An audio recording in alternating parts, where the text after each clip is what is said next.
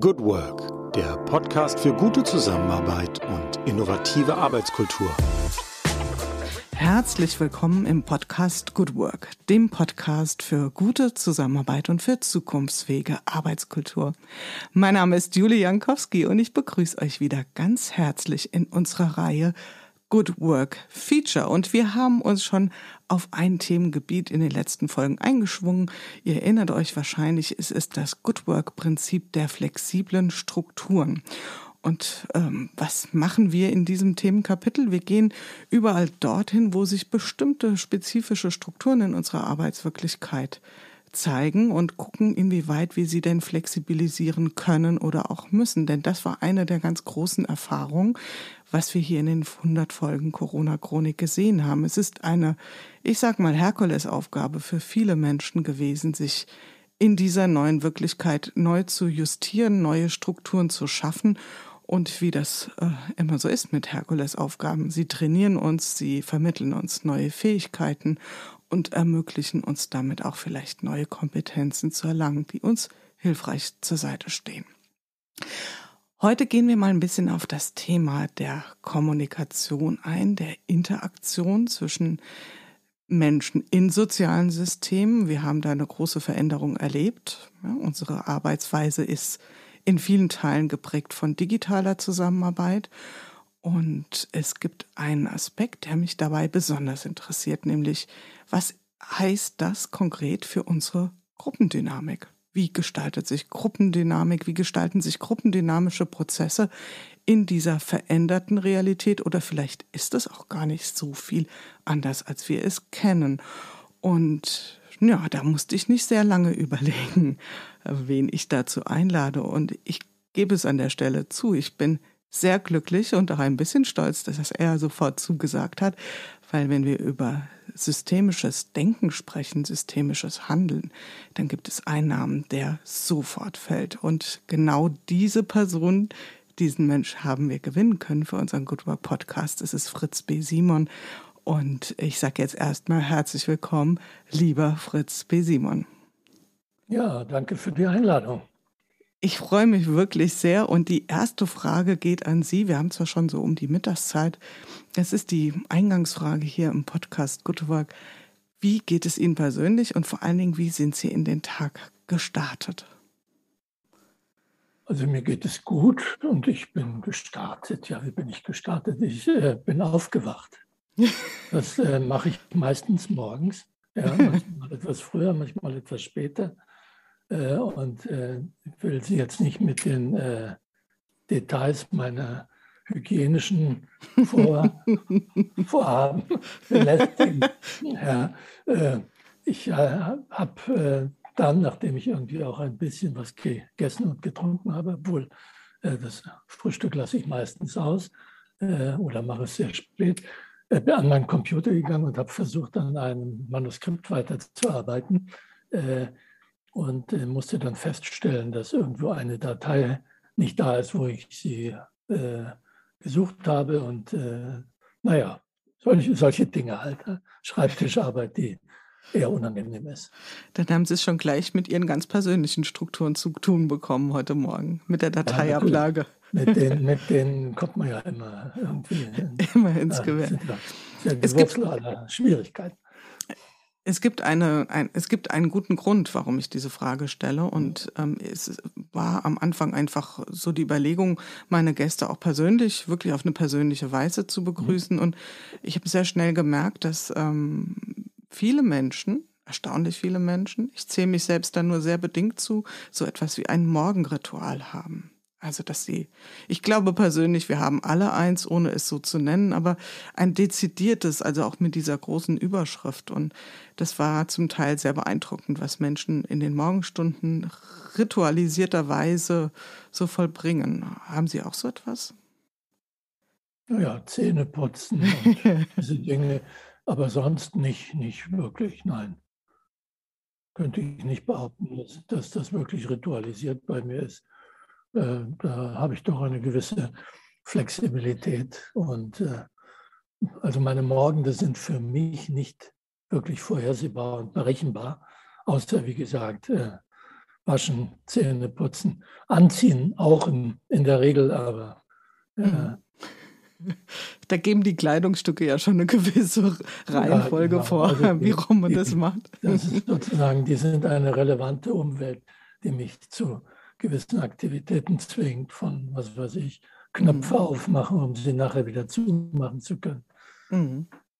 Ja, und Sie erwähnen damit einen Punkt, den ich, vielleicht kann ich das an der Stelle noch ganz kurz teilen, dass ich ähm, fast den Eindruck hatte, das war eine gewisse Wehrhaftigkeit der Menschen, die ähm, diese Rituale pflegen. Also zu sagen, da habe ich so eine kleine Insel am Tag, die ist mir heilig, die beschütze ich. Und da richte ich mich auf den Tag aus. Und ähm, ich habe das einfach beobachtend zur Kenntnis genommen, zum Teil, wie gesagt, beeindruckt und ähm, es ist eine ja, Überlegung. Ich glaube, das ist, ist, psychologisch nachvollziehbar, dass man sozusagen ja doch irgendeine Art von Berechenbarkeit braucht. Ich brauche die offenbar weniger, weil ich also, äh, ja, ich bin ja von, von Hause aus Psychiater ja, und habe es eigentlich äh, zumindest in der Zeit, als ich äh, noch in der Psychiatrie gearbeitet habe, ja immer mit eigentlich Menschen zu tun gehabt, die sich dadurch hervorgetan haben äh, und Aufmerksamkeit gewonnen haben, dass sie sich unberechenbar verhalten haben.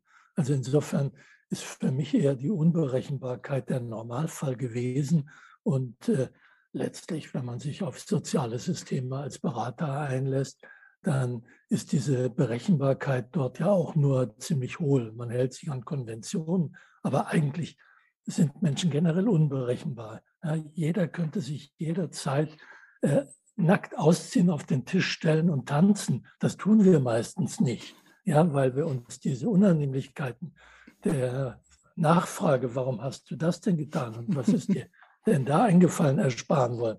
Aber Menschen sind im Prinzip vollkommen unberechenbar. Und das ist eine reine Illusion, dass unsere Gesellschaft berechenbar ist, ja, dass unser Leben berechenbar ist. Deswegen schaffen wir uns unsere eigenen Berechenbarkeiten und nehmen es anderen Leuten normalerweise übel, wenn sie sich unberechenbar zeigen, also ihr wahres Gesicht zeigen. Wenn sie da uns nicht den Gefallen tun, in unsere Berechnungen einzufinden, genau. in unsere ja. wertvollen und äh, in unsere behutsamen Planungen. Und ich glaube, das haben wir ja in den letzten anderthalb Jahren spätestens mhm. sehr drastisch vor Augen geführt bekommen.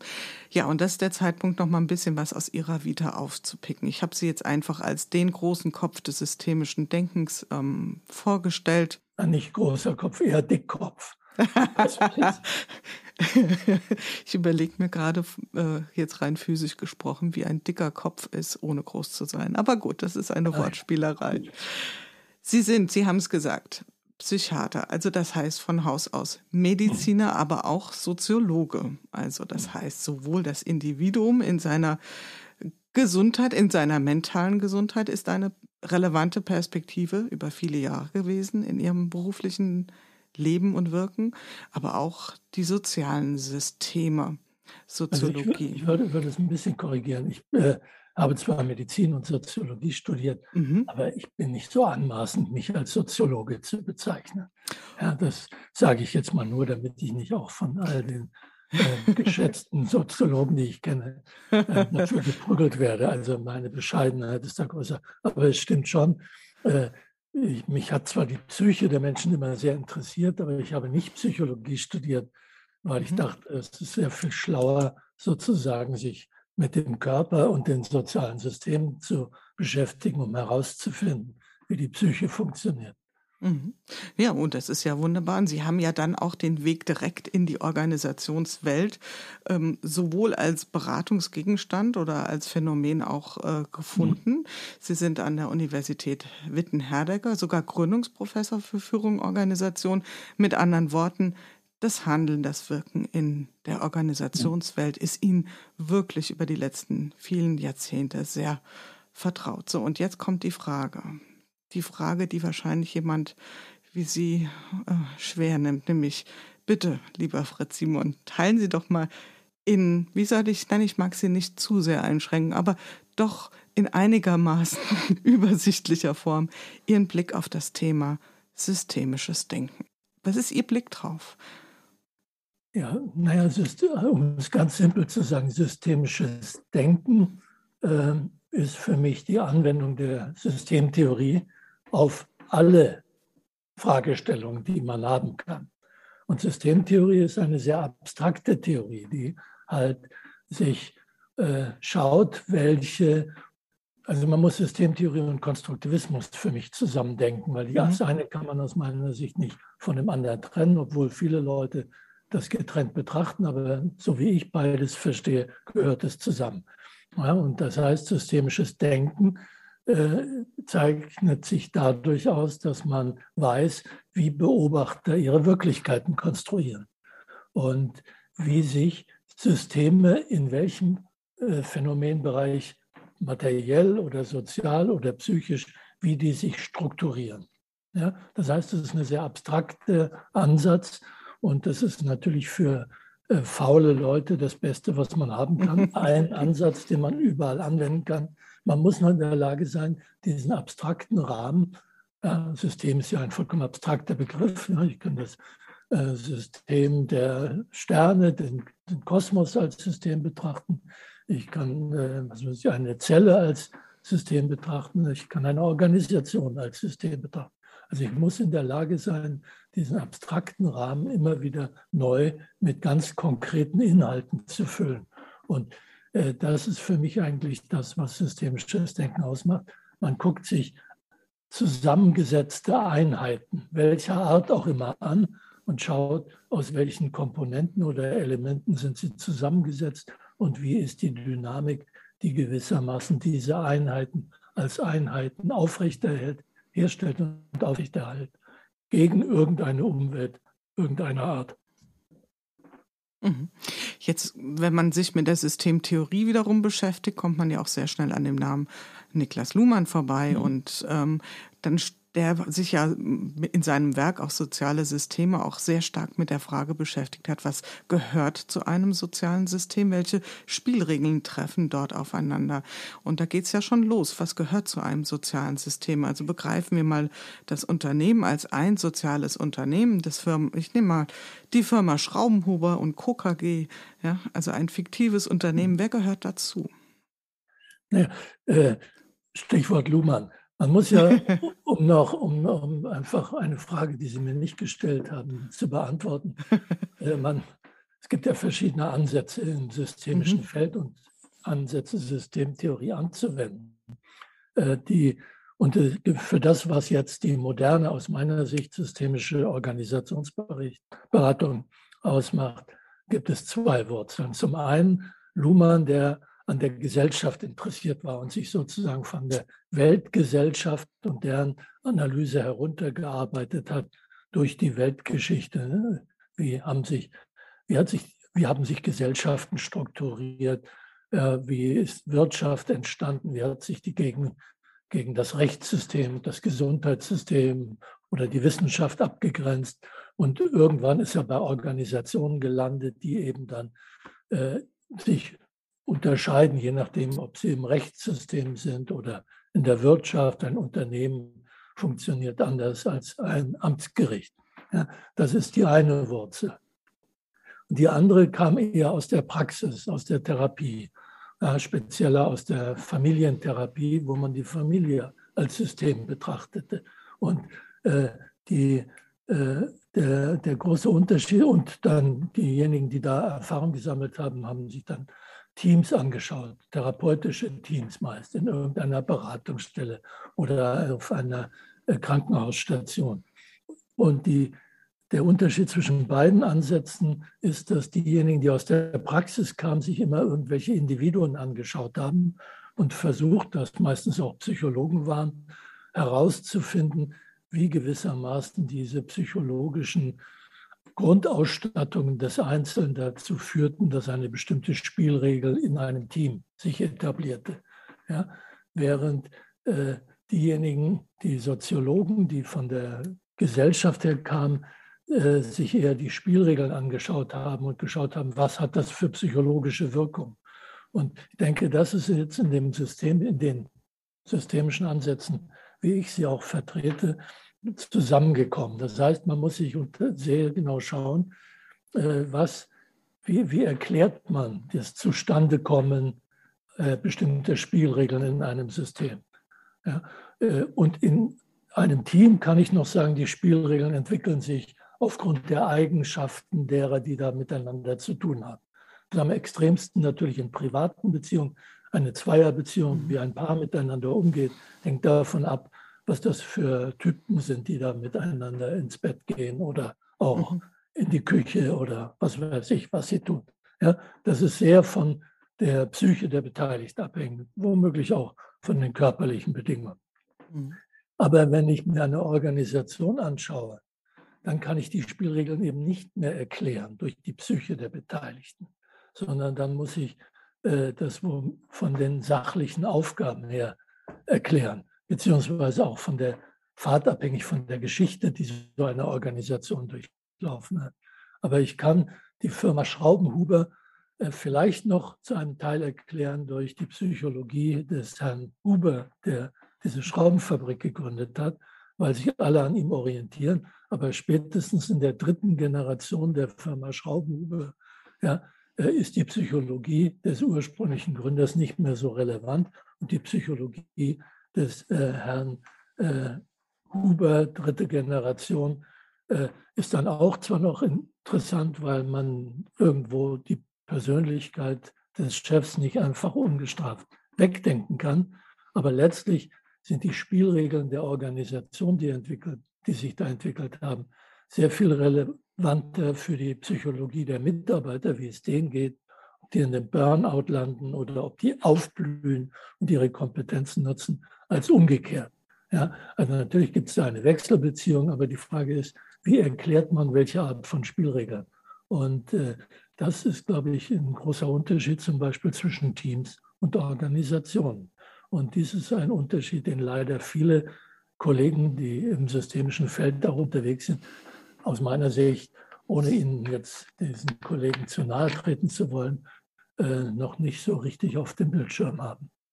Ja, und deswegen danke ich Ihnen auch ganz ausdrücklich dafür, dass Sie eine Frage beantwortet haben, die ich Ihnen, wie Sie sagen, nicht gestellt haben, aber zu einer ganz wesentlichen Unterscheidung hier beigetragen haben, weil genauso erlebe ich es auch. Und es geht ja auch im Moment sehr viel Kritik durch, äh, ich sag mal, durch die Szene, weil eben genau diese Vermischung stattfindet, ja, zwischen diesen mhm. beiden Wurzeln ähm, des systemischen Denkens. Und äh, ich glaube, wenn man das so dezidiert auf dem Schirm hat und nicht unterstellt, es gibt nur die eine oder andere Weise der Perspektive, aber doch die Unterschiede klar macht, dann ist es ja ganz logisch. Jetzt bleiben wir mal beim Herrn Huber. Sie arbeiten ja auch beratend für Familienunternehmen. Unternehmen. Wie kommen die denn mit so einer Botschaft klar? Ähm, das ist ja erstmal ein starker Tobak, wenn es sagt, naja gut, du kannst hier dein Huber sein einbringen, aber im Grunde. Ja, also für, für die ist das eher, also ich glaube schon, dass äh, bevor wir in Witten angefangen haben, uns mit mhm. Familienunternehmen zu beschäftigen, es überhaupt nichts Gescheites zu dem Thema auf dem Markt gab. Ja, nicht unbedingt, weil wir so gescheit sind, sondern weil es in den Wissenschaften, zumindest im deutschsprachigen Raum, so gut wie gar nicht vorkam. Ja, Familienunternehmen, weil man dachte, das sind Unternehmen wie alle. Und dann kamen ganz viele Leute, die sagten, die müssen professionalisiert werden, irgendwelche klotzköpfigen Betriebswirte, die meinten, sie könnten das, was bei äh, irgendwelchen börsennotierten Unternehmen funktioniert, auf Familienunternehmen übertragen. Das funktioniert aber überhaupt nicht. Ja, man muss sehen, was ich vorhin versucht habe darzustellen, zwischen Personenorientierung und Sachorientierung von sozialen Systemen, dass wir in Familienunternehmen nicht ein System haben, sondern wir haben eigentlich zwei. Ja, die Familie ist personenorientiert. Ja, da äh, werden Entscheidungen aufgrund von Emotionen getroffen, Nähe, Distanz und was weiß ich, wer wem was Gutes oder Böses getan haben, elterliche Gerechtigkeitsansprüche, was ihre Kinder angeht. Und äh, auf der anderen Seite haben wir äh, das Unternehmen, äh, wo es eine Sachlogik gibt, wo man Märkte beobachten muss und denen gerecht werden muss und deren Veränderung, wo andere Kompetenzen äh, gefordert werden oder andere Entscheidungskriterien wirksam werden als in Familienunternehmen. Das heißt, wir haben eigentlich eine Paradoxie. Ja, wenn eine Entscheidung für die Familie die richtige ist, zum Beispiel alle Kinder werden äh, gleich behandelt, dann ist die womöglich falsch fürs Unternehmen. Ne? Der eine äh, Sohn oder die eine Tochter ist kompetent, äh, was das Unternehmerische angeht. Ja. Und äh, deswegen macht es Sinn, sie in den Vorstand des Unternehmens zu hieven oder in die Geschäftsführung. Äh, der andere ist irgendwie, kann nicht bis drei zählen, ja, äh, ist aber trotzdem wie Gesellschafter und hat nun dieselben Einflussmöglichkeiten. Dann wird es destruktiv fürs Unternehmen, wenn man den dann auch in die gleiche Position setzt. Also die Frage, wie können Familienunternehmen erfolgreich sind, äh, stellt sich immer oder kann man immer fokussieren auf die Frage, wie gehen die mit dieser Paradoxie um? Und wenn man, und wir haben Familienunternehmen studiert in Witten, äh, Rudi Wimmer und ich, beziehungsweise dann auch noch unsere äh, Mitarbeiter, äh, der Witz, der Familienunternehmen sind ja langfristig viel erfolgreicher als börsennotierte Unternehmen. Das wird ja in der Öffentlichkeit vollkommen idiotisch dargestellt. Ja, die haben eine viel längere Überlebenszeit als die meisten Kapitalgesellschaften. Und der Hintergrund ist, dass sie, und das ist eigentlich, das finde ich faszinierend an Familienunternehmen, ohne jetzt hier zum Propagandisten für sie werden zu wollen, sondern ich habe auf die Familienunternehmen ja eher wie, wie was weiß ich, wie der Ameisenforscher geguckt und was machen die eigentlich? Äh, das Erfolgsgeheimnis ist, dass diese Paradoxie auf Dauer gestellt wird. Das heißt, man muss immer wieder neu entscheiden, ja, ist jetzt die Unternehmenslogik wichtiger, langfristig fürs Überleben dieser koevolutionären Einheit aus Familie und Unternehmen, oder ist es wichtiger, jetzt hier die Familienlogik äh, wirken zu lassen? Mhm. Ist es wichtiger, personenorientiert zu entscheiden, auch im Unternehmen womöglich? Oder ist es wichtiger, jetzt sachorientiert zu unterscheiden, auch in der Familie?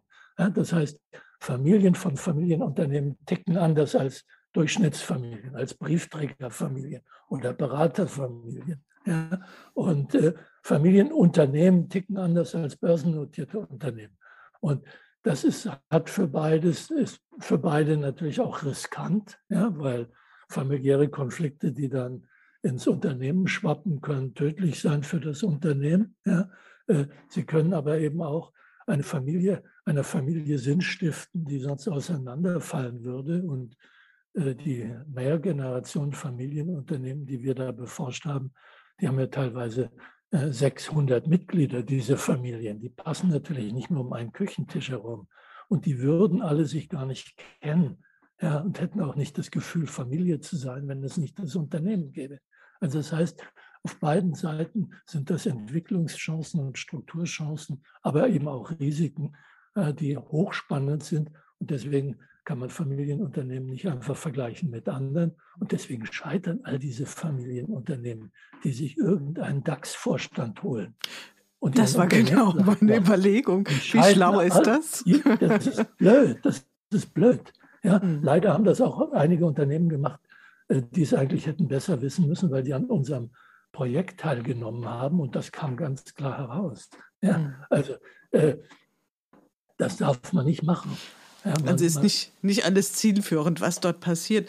Vielleicht noch zwei ganz kurze Bemerkungen zu Ihren Ausführungen. Also was ich glaube, was, was Familienunternehmen ja unter anderem auch trägt, ist einfach dieser dynastische Gedanke. Ja, also ein Gedanke, der größer ist als, als eben ich, ja, und als das aktuelle Wir, sondern das eine andere Zeitperspektive hat und ähm, könnte ein Erklärungsmodell ja, das, sein. Das hat, das hat weitreichende Managementfolgen, mhm. ja, weil ich nämlich anders als irgendein DAX-Vorstand, der Quartalsberichte abliefern muss und schaut, ob jeder der nächste Analyst ja, den Aktienkurs nach unten schreibt, eine andere Perspektive. Aber ich will es ein Beispiel nennen. Ich habe mal gearbeitet mit einer einem unter Familienunternehmen, die hatte Wälder.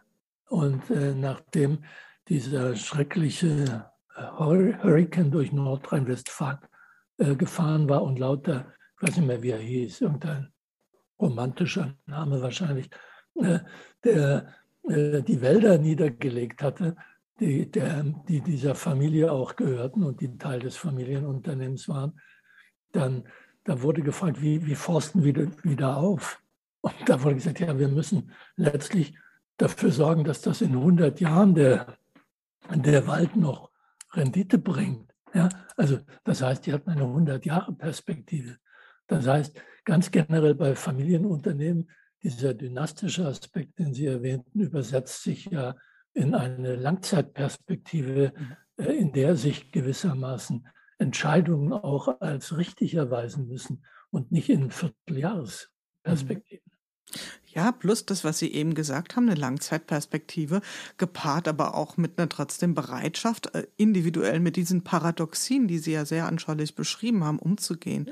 Und das finde ich hochspannend, die Kombination. Weil wir erleben ja in anderen Organisationen ja oft sehr die, die, die Sehnsucht danach, äh, ganz grundsätzliche Strategien zu entwickeln, wie man grundsätzlich mit eben mhm. jenem oder anderem Phänomen umgeht. Und das wäre zu unterscheiden. Ich frage mich gerade, wie schlau das ist. Und wir wollen ja heute nicht nur über Familienunternehmen sprechen, äh, wenn dann, sagen wir mal, besonders eine Zeit lang mal das, ich hoffe, ich kriege jetzt wahrscheinlich ein bisschen Haue, so in Agenturlandschaften sehr üblich, so quasi familiäre Strukturen zu schaffen oder auch so auszurufen. Wir sind hier ja quasi eine Familie. Ich sehe sie schon, das können jetzt unsere Hörerinnen und Hörer nicht. Ich sehe sie schon wankend mit dem Kopf hin und her schwanken und grinsen. Äh, das ist doch am Thema vorbei, oder? Naja, also ich glaube, in so kleinen Teams, ja, mhm gibt es natürlich familienartige äh, Merkmale, ja, weil man sehr personenorientiert kommuniziert. Ja, man, äh, äh, nehmen wir diese Start-up-Szene, wo drei Leute gemeinsam ein Unternehmen gründen und am Schluss sind es zehn und man schläft neben dem Computer und die berühmten Pizzaboxen liegen da. Das ist sehr personenorientiert. Aber das ist natürlich langfristig keine Chance für ein Unternehmen, weil in Organisationen, die überleben nur, wenn jeder im Prinzip austauschbar ist. Ja, ich habe das mal bei einer Veranstaltung mit 20 äh, prominenten Familienunternehmen gesagt, jeder muss dafür sorgen, dass er austauschbar wird. Die waren vollkommen schockiert, weil die eigentlich ihren ganzen Lebenssinn daraus zogen, dass sie nicht austauschbar sind. Aber ein Unternehmen, das langfristig überleben soll, darf sich nicht abhängig machen von den Funktionen und Kompetenzen eines Einzelnen. Wenn also in einem großen Unternehmen diese Familienmetapher verwendet wird, wir sind eine große Familie, dann äh, sollte man sofort kündigen, weil das ist eigentlich nur ein Versuch, den Leuten irgendwo äh, nahezulegen, dass sie weniger Gehalt brauchen und dass sie länger arbeiten sollten weil das tut man natürlich in einer Familie. Da guckt man nicht auf die Arbeitszeit. Ja? Und da guckt man nicht auf kurzfristige Entlohnung. Ja? Wenn man sein Kind nachts stillt und keine Nacht durch äh, schläft, dann äh, macht man nicht die Rechnung. Dann schickt man nicht am nächsten Tag eine Rechnung für eine Dienstleistung oder die Milch, ja? sondern man hat eine Langzeitperspektive nach dem Motto, in 30 Jahren werde ich fordern, dass werde ich dir das heimzahlen oder besser gesagt, schicke ich dir später meine Rechnung. Ja, also das ist eine ganz andere Art, mit Zeit umzugehen. Und wenn in einem Unternehmen das gemacht wird, dann wird darüber hinweggetäuscht, mhm. dass unabhängig von dieser vermeintlichen Familie, wenn die Situation es erfordert, natürlich trotzdem gekündigt wird. Da tun sich allerdings, muss man sagen, Familienunternehmer schwerer, ne? weil die, also die Unternehmenskultur hat schon familienartige Aspekte mhm. und es gibt persönliche Loyalitäten. Aber nichtsdestotrotz, wenn es hart auf hart kommt, äh, geht entweder dann das Unternehmen pleite oder es wird eben auch so mhm. agiert wie in anderen Unternehmen auch. Sprich, da wird äh, gespart. Und dann sind wir ja bei dem wesentlichen Unterscheidungsmerkmal. Es gibt eben nicht die bedingungslose Zugehörigkeit ja, zum System. Und das gibt es in der Familie ja nun mal. Ja, ja, also. ja. ja aus Familien kommt man schlecht wieder raus. Ne? Wenn man nach Australien auswandert. Im Guten wie im Schlechten. Ja, Gut. Wir haben es ja, oder ich habe es ja angekündigt, ich würde mit Ihnen sehr gern über das Phänomen der Gruppendynamik reden. Wir, wir, wir ja. robben uns ja so ein bisschen vor, was ist ein System, was ist ein, ein Team, was ist eine Gruppe, lieber Fritz B. Simon, was ist eine Gruppe? Eine Gruppe ist ein soziales System, erstens. Ja. Und zwar ist es ein soziales System, aus, das aus einer beschränkten Anzahl von Mitgliedern gebildet wird. Ja.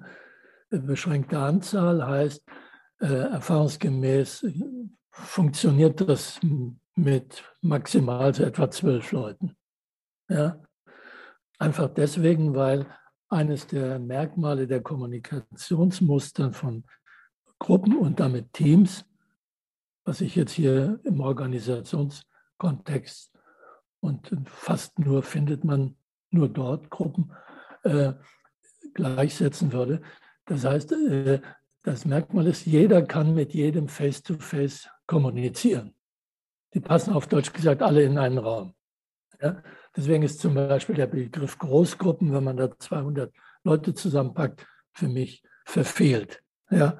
Da sind dann zwar alle da, aber wenn man genau hinschaut, dann werden alle diese Verfahren aufgelöst, wieder in kleine Gruppen, wo face-to-face -face kommuniziert werden kann. Also insofern ist das eher eine Masse, die dann irgendwo äh, strukturiert wird und in Gruppen aufgeteilt wird. Also eine Gruppe ist ein soziales System, äh, gebildet aus, äh, was weiß ich, mehr als zwei, bei zwei würde ich dann Paar nennen, mehr als zwei und weniger als, was weiß ich, zwölf, 13, meinetwegen auch noch ab. Meine Erfahrung, ich habe viele Organisationsberaterfirmen, das sind ja auch meist solche Teams, beraten. Und die müssen, wenn sie mehr als zwölf haben, dann kommen die früher oder später dazu, dass sie irgendjemandem eine Managementfunktion zuweisen. Weil sonst ist nicht mehr jeder über alles informiert. Man kennt sich womöglich kaum noch. Ja, man muss dann quasi organisationale Strukturen, auch wenn die natürlich bei 15, 18 Leuten noch äh, sehr beschränkt sind, aber man muss organisationale Strukturen einführen ich würde mal sagen, so spätestens in den 80er Jahren waren, kamen ja gruppendynamische Prozesse als Begriff. Also ich meine, gewirkt haben sie schon immer, aber äh, in, in die Öffentlichkeit oder ins öffentliche Bewusstsein und hatte da auch eine gewisse Hochphase. Ähm, was würden Sie sagen, was macht die Magie aus? Sich einmal in so ein gruppendynamisches Training zu begeben. Also vielleicht auch nochmal für diejenigen, die jetzt zuhören und die das, für die das nicht so ein stehender Begriff ist. Ja, wir, wir teilen da einen, äh, einen Blick drauf, aber vielleicht äh, teilen Sie das auch nochmal mit unseren Hörerinnen und Hörern. Was erwartet jemand, wenn er ein gruppendynamisches Training besucht? Ja, jeder hat schon Erfahrung mit Gruppen gemacht. Ja, genau. Und rein und kennt das. Aber äh, die wenigsten äh, haben reflektiert, was da wirklich passiert, sondern sie haben mehr oder weniger angenehme oder unangenehme Erfahrungen da gemacht. Äh, ich bin ein großer Anhänger äh, des gruppendynamischen Trainings, der T-Gruppe, muss ich sagen. Äh, ich finde, es ist das grandioseste Trainingsverfahren, was es gibt, weil man nirgendwo mehr innerhalb kürzester Zeit sowohl über sich selbst, aber das ist nicht der Grund, warum ich es so toll finde, sondern über soziale Systeme. Ja, also diese Selbsterfahrung, die man da macht, ist eher eine positive Nebenwirkung. Aber selbst wenn man die nicht hätte, würde man viel gewinnen dabei. Also man kann sehen, wie ein soziales System sich entwickelt. Und zwar von der Geburtsstunde bis zum Ende. Ja, das heißt, deswegen heißt es ja auch Labor, weil es unter bestimmten Bedingungen stattfindet. Diese Bedingungen sind folgendermaßen, dass eben Leute, üblicherweise Leute, die sich nicht kennen, ja, meist acht bis zwölf äh, Personen, in einen Raum kommen, begleitet von einem Trainer.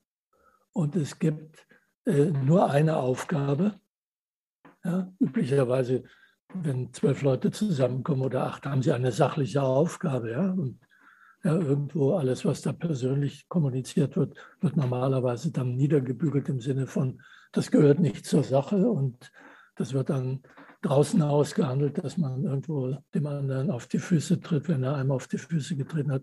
Aber hier ist so, die Aufgabe ist, die Gruppendynamik zu beobachten. Nun, das heißt, dazu muss ich erstmal eine entwickeln. Ja?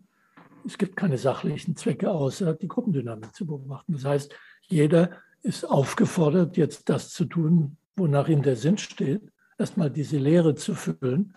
Und das manche Leute äh, sagen, ich schaue mir das erstmal an, aber wenn alle sich das anschauen, dann passiert gar nichts.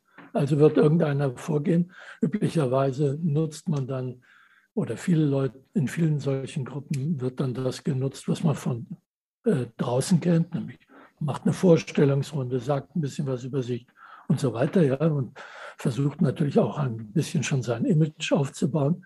Aber äh, das ist, hilft nur kurze Zeit, auch irgendwie, aber über die Zeit, man ist da miteinander zusammen.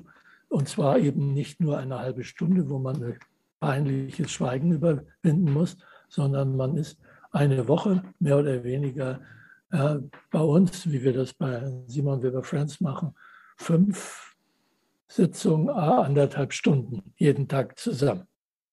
Und das über fünfeinhalb Tage. Und dann, wenn man das hinschaut, dann kann man gewissermaßen Selbstorganisationsprozesse in einer Form studieren, wie man das nirgendwo sonst kann. Ja, man sieht, wie sich äh, Strukturen entwickeln, Einflussmuster, äh, Spielregeln, was wird erlaubt, was wird nicht erlaubt, was wird positiv bewertet, was negativ, wer gewinnt Einfluss? Durch was, äh, wie, was passiert, wenn er diesen Einfluss zu stabilisieren versucht, wie findet diese Gruppe gewissermaßen eine Identität, sprich, wie grenzt sie sich gegenüber anderen ab. Ja, wenn mehrere solche Gruppen gleichzeitig stattfinden, äh, ist das natürlich auch etwas leichter, weil man dann sagen kann, okay, wir sind die Gruppe X und das ist die Gruppe Y und was macht eigentlich unsere Besonderheit aus im Vergleich zu den anderen, gerade wenn man sie beobachtet. Idealerweise sind dann auch solche Phasen eingeschoben, wo man Gruppen, wo die Gruppen sich gegenseitig beobachten können, welche Strukturen entwickeln. Was ist der Sinn unseres Zusammenseins? Ja, und da muss man sich ja erstmal einigen. Ja. Und dann, wo, wie findet jeder eine Position innerhalb dieses, äh, dieses Gefüges, das äh, äh für ihn gut ist und für alle gemeinsam. Ja? Und weil in dieser Gruppe, das ist ja spannend, in solchen Gruppen, jeder hat eigentlich ein Vetorecht gegenüber dem Status quo. Jeder kann sagen, mir passt das hier nicht. Was machen wir hier eigentlich für einen Scheiß? Ja? Und dann muss darauf reagiert werden. Also das heißt, alles das, was in anderen Gruppen auch passiert, kann man hier in Reinform studieren. Und man kann es analysieren. Und wenn da ein guter, systemtheoretisch äh, kompetenter Berater dabei ist, dann kann man das auch reflektieren oder er hilft, das zu reflektieren. Meist reflektieren die Teilnehmer das selber ja schon äh, zu, was weiß ich, 80, 90 Prozent. Aber wenn man das dann braucht, hat man auch jemanden, der einem da auch nochmal sozusagen eine theoretische Perspektive eröffnet.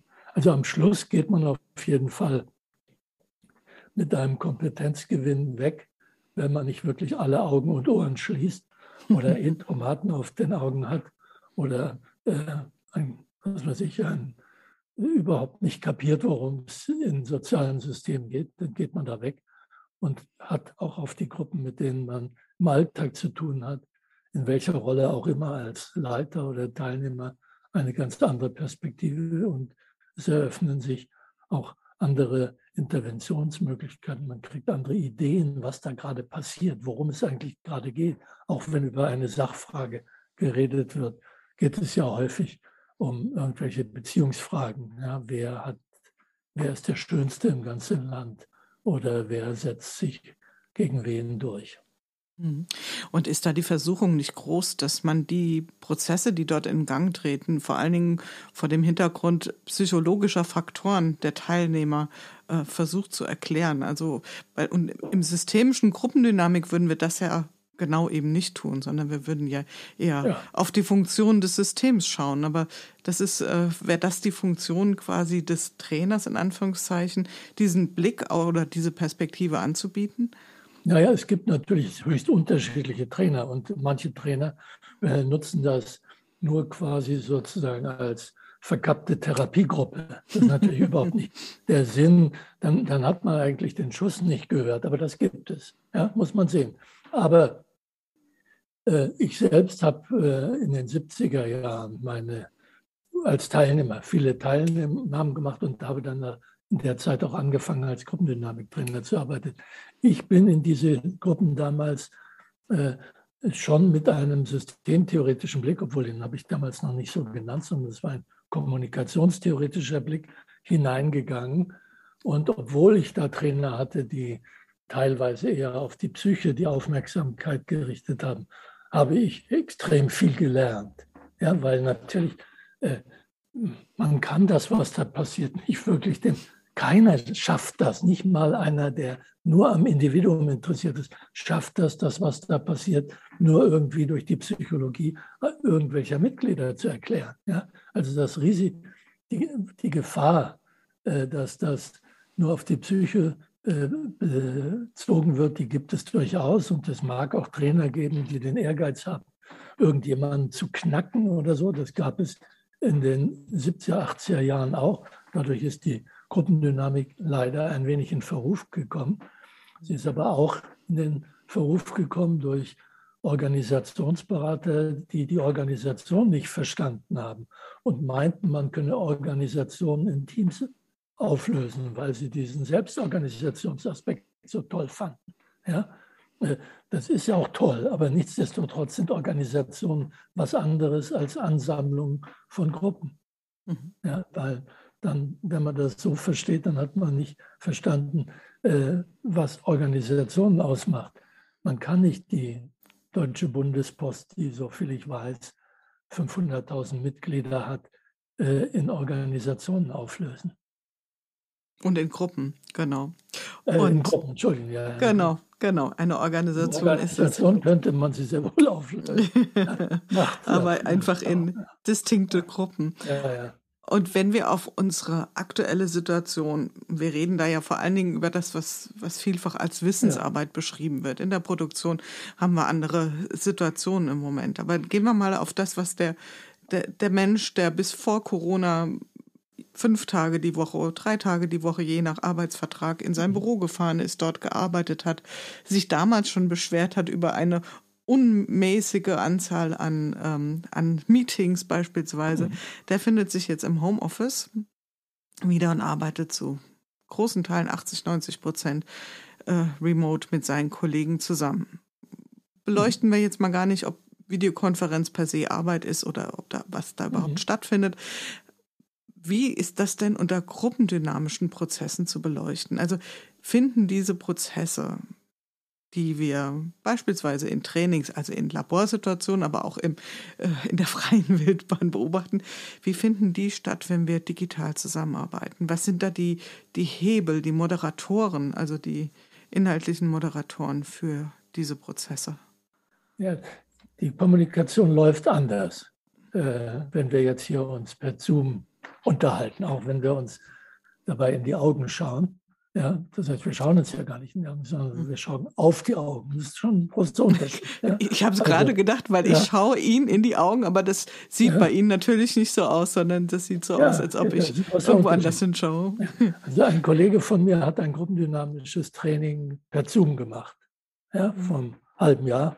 Und ich habe da zugeschaut und äh, da ist viel passiert, aber es ist was anderes passiert. Mein Eindruck, der ich jetzt auch anderthalb Jahre äh, Zoom und äh, was weiß ich, wie die anderen Systeme alle heißen, äh, Erfahrung gemacht habe, ist, dass die Kommunikation erstmal sehr viel sachorientierter wird. Ja? Man kommt schnell zur Sache. Ja? Wenn alle Leute in dem Raum, bleiben wir mal bei Zoom, alle Leute sind dann da und sehen sich gegenseitig auf dem Bildschirm, das ist schon ein Unterschied. Normalerweise sieht man, wenn man im Kreis sitzt, nicht alle gleichzeitig. Ja? Und wenn man im äh, Kreis sitzt, dann werden auch schon Nähe und Distanz inszeniert, gewissermaßen räumlich. Und diese räumlichen Metaphern beschreiben ja immer ganz gut auch Beziehungen. Ja? Äh, Konfrontation findet statt. Ja? Auch in der Gruppendynamik ist nicht zufällig, welche Art von Dynamik äh, äh, entsteht, je nachdem, wie man sitzt. Ja? Ich war mal bei einer Tagung in Zürich in der ETH da waren Berater und ich gehörte zu den Beratern und auf der anderen Seite äh, waren Topmanager und äh, man saß sich gegenüber und es war innerhalb kürzester Zeit eine sehr aggressive Stimmung in dem Raum. Der Moderator, äh, der in Panik geriet, weil er auch irgendwie der Veranstalter war, kam dann aber auf die geniale Idee, sagt, wir mischen jetzt das einfach. Ja, dass nicht mehr die, dass da nicht zwei Parteien sind, sondern dass das gemischt ist von dem Moment an hatte man eine andere Gruppendynamik oder Diskussionsdynamik in dem Raum, weil man sich gegenseitig nicht mehr als geschlossene Front einer Gruppe, einer Partei begegnete, sondern von Individuen zu Individuen redete. Also all solche Dinge sind bei Face-to-Face-Kommunikation äh, viel wichtiger, als wenn man sich da auf dem Bildschirm sieht, ja, weil es ist sehr distanzierte Beziehung. Ja. Und äh, Sie werden die Erfahrung auch gemacht haben, wenn Sie zwei, zehn Leute in einer Zoom-Sitzung haben, ja, man fängt pünktlich an, was face-to-face -face selten gelingt, ja, äh, und vorher schweigen alle. Ja, äh, was in einem Raum auch nicht passieren würde. Dann würde man mit dem Nachbarn reden, was weiß ich, Klatsch austauschen. All das kann man hier nicht mehr. Es gibt auf einmal keine Nebengespräche mehr, keine Zweier. Das heißt, es ist eine hohe Disziplinierung in diesem ganzen Prozess. Und das führt dazu, dass wahrscheinlich auf der Sachebene erstmal durch diese Remote-Arbeit eine Produktivitätssteigerung erfolgt. Ja, aber auf Kosten des sozusagen des sozialen Kits, auf Kosten des sozialen Zusammenhangs und der persönlichen Beziehung. Und ich denke, diese äh, Remote-Arbeit wird bleiben, aber man wird äh, irgendwas Kompensatorisches für diese Sozialdimension der Kommunikation haben müssen, äh, um, wenn das nicht alles sozusagen dann auf einer ja, äh, scheinbar nur sachlich interessanten Ebene mhm. zerbröseln soll, sozial. Darum ringen ja die Unternehmen auch. Also ich hatte es ja eingangs auch gesagt, hier in den Corona-Chroniken lautete eine Frage, was vermisst du? Und dann haben von 100 Teilnehmern oder 100 Interviewgästen 100 gesagt, die persönliche Begegnung. Und ich kann mich an eine, ähm, an einen Gast erinnern, sie sagte, das Absichtsfreie. Das vermisse ich. Also dieses mhm. eben nicht kuratierte, intendierte, das, ja. das Momentum des Zufälligen, des Nicht-Berechenbaren. Und das ist ja genau auch das, was Sie beschreiben. Und die Frage ist jetzt, wenn wir nochmal weitergehen, bleiben wir mal bei Zoom, ist ja egal, ob Zoom, Skype, jetzt Sie haben da sehr schön über die Nähe-Distanz, über die ich ja auch schon was verorte. Also der, der Angestellte, der jetzt in ein Meeting geht und er weiß, es sind drei oder vier Hierarchieebenen in diesem Raum vertreten. Mhm. Der weiß genau, wo er sich hinsetzt und wo er sich nicht hinsetzt. Mhm. Also schon allein durch die Tatsache, ja. dass er sich eben neben seinen Bereichsleiter setzt, was er je nach, okay, an der Stelle könnte man wieder sagen, ist das eher über Psyche moduliert oder äh, ist das über Gruppendynamik, aber er wird sich wahrscheinlich nicht daneben setzen, sondern es gibt so ungeschriebene Gesetze. Diese ganzen Prozesse sind jetzt außer Kraft gesetzt. Jeder ja. hat ein gleich großes Bild in Zoom. Es gibt mhm. kein CEO-Bild ja, es gibt kein mhm. äh, Bereichsleiter-Zoom-Bild. Äh, also ich kann es nicht größer machen, die Blase, oder einen roten Rand drum, um zu sagen, Achtung. Also es ist auch nicht steuerbar, äh, wer neben wem sitzt. Ich hatte heute auch die Situation in einem, äh, in einem kleinen äh, Online-Workshop, waren wir zu acht. Und dann sagt er, ja, auf, bei mir rechts neben mir auf dem Bildschirm in der Kachel ist, ich sag mal, Sibylle. Sagte mhm. ich, huch, bei mir ist neben Sibylle aber Peter. Ja? Mhm. Also es das heißt auch eine ganz andere Darstellung. Ja. Was macht diese Visualisierung, dieses Gleichförmigkeit, ja, dieses eben auch nicht keinen Einfluss darauf haben können, wie groß, wie klein ist das Bild, wer sitzt neben wem. Was macht das mit gruppendynamischen Prozessen oder ist das, kann man das nur in Frage stellen oder glauben Sie, das hat überhaupt keinen Einfluss? Naja, ich glaube, dass äh, diese äh, Hierarchieunterschiede zum Beispiel, die Sie gerade beschrieben haben, äh, die hat ja jeder trotzdem im Kopf. Ja, also insofern wird man nicht trotzdem irgendwas thematisieren, von dem man denkt, dass das den Hierarchen nichts angeht oder dass er es nicht hören will. Ja, also ich glaube, diese Aspekte werden dadurch nicht beeinflusst. Aber äh, ich äh, glaube, man, man äh, ist, ist distanzierter. Also das heißt, es stellt sich auch weniger die Frage äh, nach den Beziehungen, weil ja, also das hat diese Gleichmacherei durch das äh, Bild scheint mir nicht so relevant zu sein, weil irgendwo, wie gesagt, die, diese äh, sozialen Strukturen sind ja eh nur virtuell. Ja? Das heißt, die haben ja keine materielle, keinen materiellen Hintergrund. Der wird dann in so einer Sitzung face-to-face -face natürlich irgendwo inszeniert und dargestellt. Ja? Das ist sozusagen eine Aufstellung, die man da macht. Genau, ja, genau. Eine, das ist ja schon eine Paradoxie. Ne? Sitzungen sind Aufstellungen. Äh, also, aber, aber, aber also ich glaube, dass man eben das Soziale generell oder die Bedeutung des Sozialen generell runterfährt. Und wahrscheinlich wäre es für einen außenstehenden Beobachter, wenn Sie da einen Ethnologen eine genau. Zusitzung genau. anhören lassen, im Unterschied zu einer äh, Sitzung in einem äh, Konferenzraum, der hätte Schwierigkeiten, weil im das Konferenzraum weiß er sofort, wer der Boss ist. Und das wäre schwerer für ihn herauszufinden, wer in einer Zoom-Sitzung der Boss ist. Aber äh, die Beteiligten wissen es natürlich trotzdem. Die wissen es, weil sie wissen, wer es wer sich hinter den Namen verbirgt. Und man hat ja auch über Jahre, Jahrzehnte geübt, gewisse Verhaltensweisen. Ja. Jetzt gehen wir, spielen wir das Spiel mal weiter fort. Ähm, wir kommen in eine Welt, wo quasi das zum neuen Normal wird. Ähm, mhm. Verlernen wir dann äh, die analogen Begegnungsformen in solchen Kontexten? Oder bildet sich was Neues raus? Das wäre die positive Annahme. Naja, es bildet sich jetzt, glaube ich, erst schon, es hat sich ja schon was rausgebildet. Also ich glaube, die, diese ganzen äh, äh, Zoom- und Remote-Sitzungen und so weiter, die sind ja ein Zeichen dafür, dass sehr, sehr schnell ja, durch diese Corona-Krise ein Innovationsschub, ob man das jetzt positiv oder negativ bewerten soll, darüber müssen wir uns noch unterhalten, aber ein Innovationsschub äh, erlebt wurde oder realisiert wurde. Ja? Also viele Leute, die vorher äh, überhaupt nicht auf die Idee gekommen wären, irgendetwas ja, per Videokonferenz zu machen, äh, sind, finden das jetzt äh, wunderbar und machen es. Also insofern äh, wird die Lufthansa wahrscheinlich Schwierigkeiten haben, weil viel weniger Business-Class-Flüge äh, gebucht werden, ja, weil man nicht mehr wirklich vor Ort sein muss oder will, weil man auch merkt, man hat die Reisekosten gespart und man kann vorher auch äh, vorher auch äh, irgendwas anderes tun und diese ganzen Vorlaufzeiten.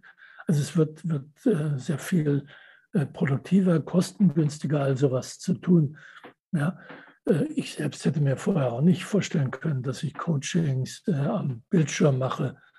Mache ich aber, ja, und funktioniert überraschenderweise. Ja, also insofern, äh, da ist was Neues. Ob wir jetzt das Alte dadurch verlernen, weiß ich nicht. Aber naja, äh, es, äh, das ist, glaube ich, eine Geschmackssache. Diejenigen, die mehr Freude an dem Face-to-Face -face haben in einem Raum, die werden sich das schon beschaffen, da habe ich keinen Zweifel. Und diejenigen, die froh sind, dass sie nicht mehr Smalltalk machen müssen und die eh es hassten, dass immer irgendwelche Kollegen sie geküsst haben, die dann auch nur noch, dann auch nur noch Videokonferenzen einberufen ja, und so weiter. Ja. Also diese Nähe-Distanz-Fragen, die man sonst alle regulieren mhm. muss, die muss man nicht mehr regulieren. Ja, mhm. die, Im persönlichen, im direkten Umgang. Mhm. Die sind jetzt irgendwo.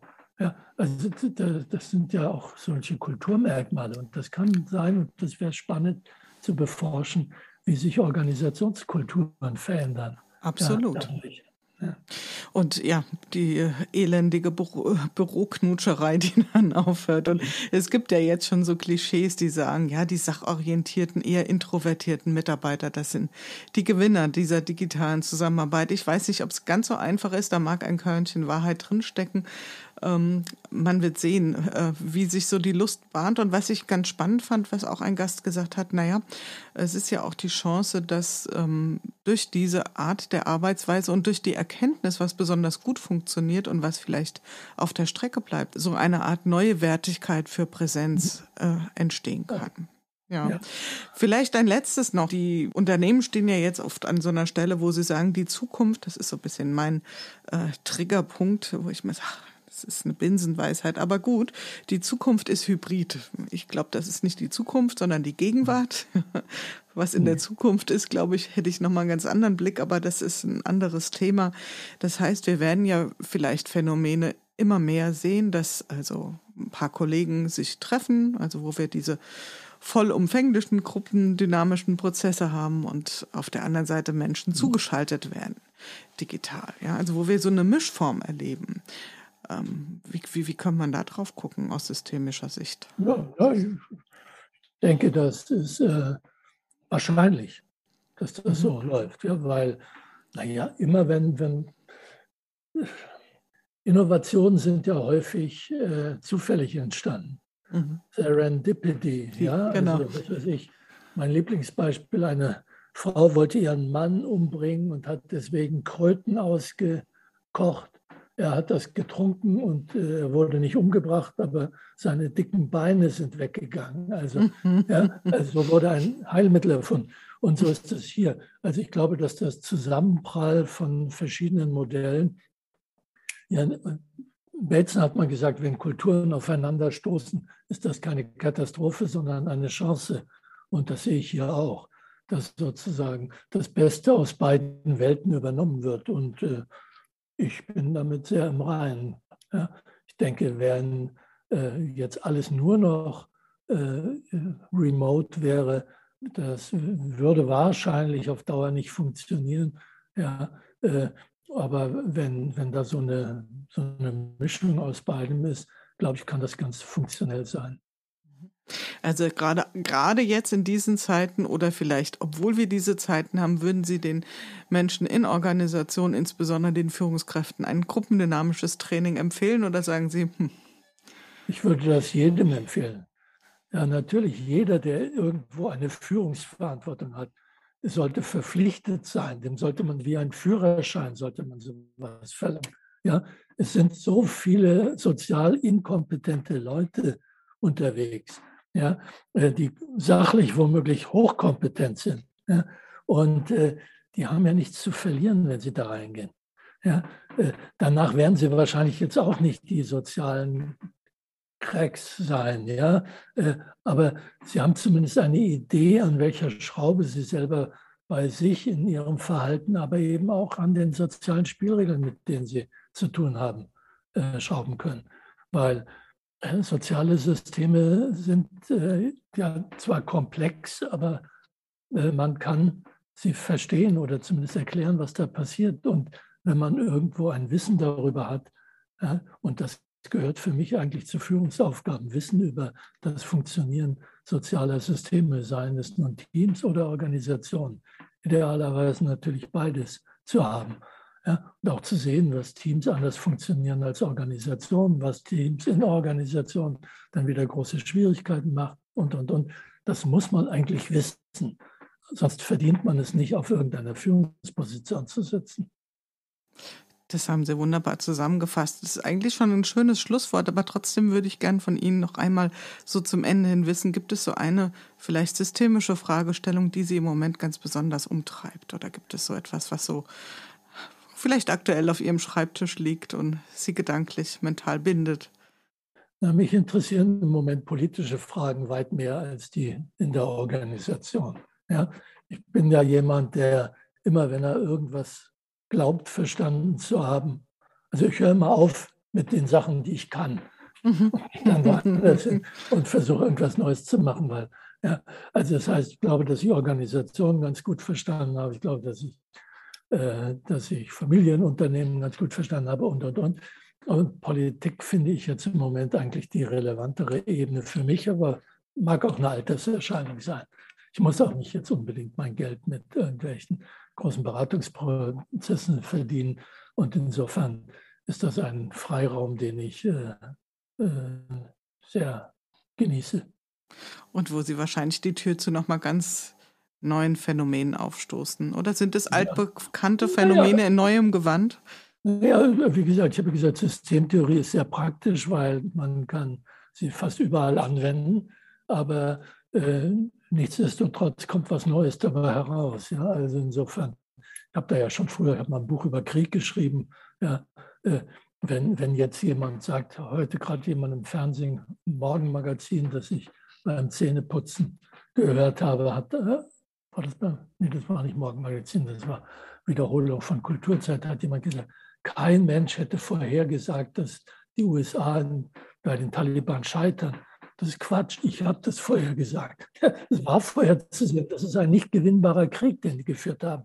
Ja, und nicht gewinnbare Kriege anzufangen, ja, ist blöd, ist einfach idiotisch. Ja, äh, wenn man zum Beispiel sagt, ein Krieg kann man systemtheoretisch definieren, das machen die wirklich elaborierten Kriegsforscher, das ist ein Konflikt, wo, es, wo, man gegen, wo die Parteien gegenseitig ihre Existenz bedrohen. Ja?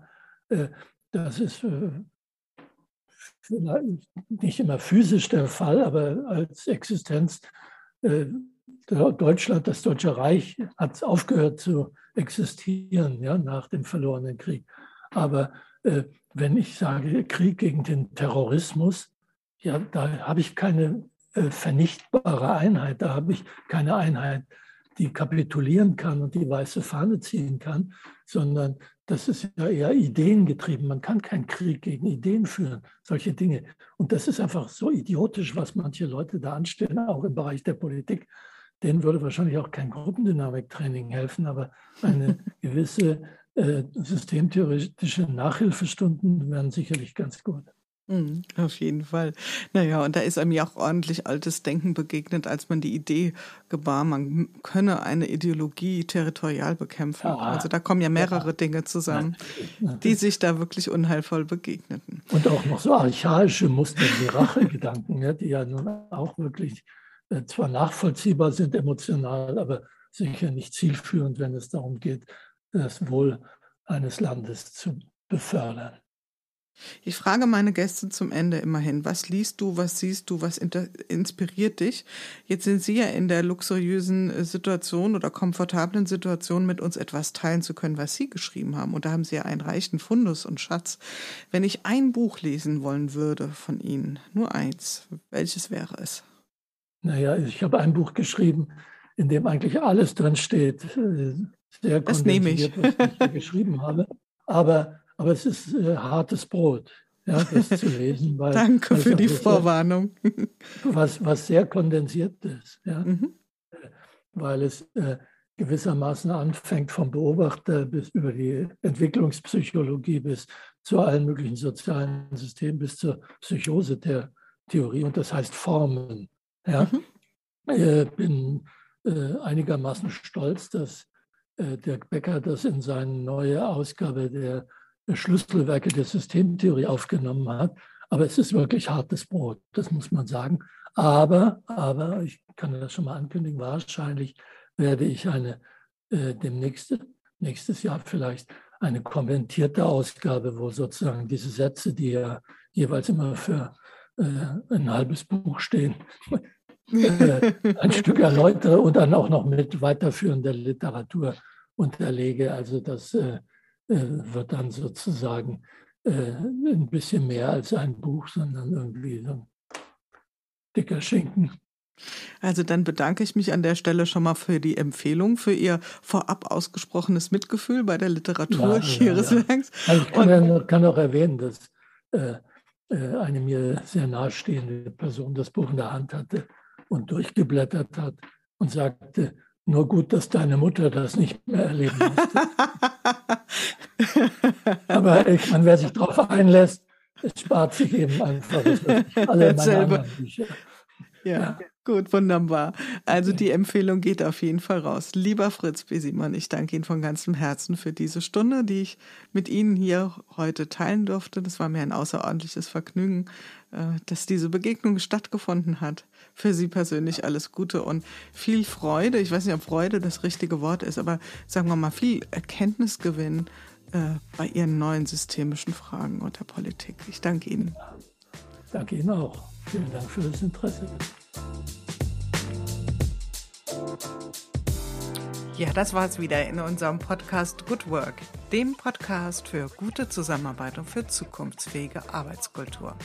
Wir schauen ganz genau hin, was gerade passiert in unserer Arbeitswirklichkeit und welche Form von Arbeitszukunft wir jetzt gerade in diesem Moment gestalten. Wenn euch das interessiert, das Thema, wenn euch die Art der Gespräche gefallen, schaltet wieder ein. Es gibt noch eine ganze Reihe von neuen spannenden Gesprächspartnern und von vielen Folgen, die wir hier in dieser Serie produzieren werden. Bis dahin, passt gut auf euch auf, eure Jule Jankowski.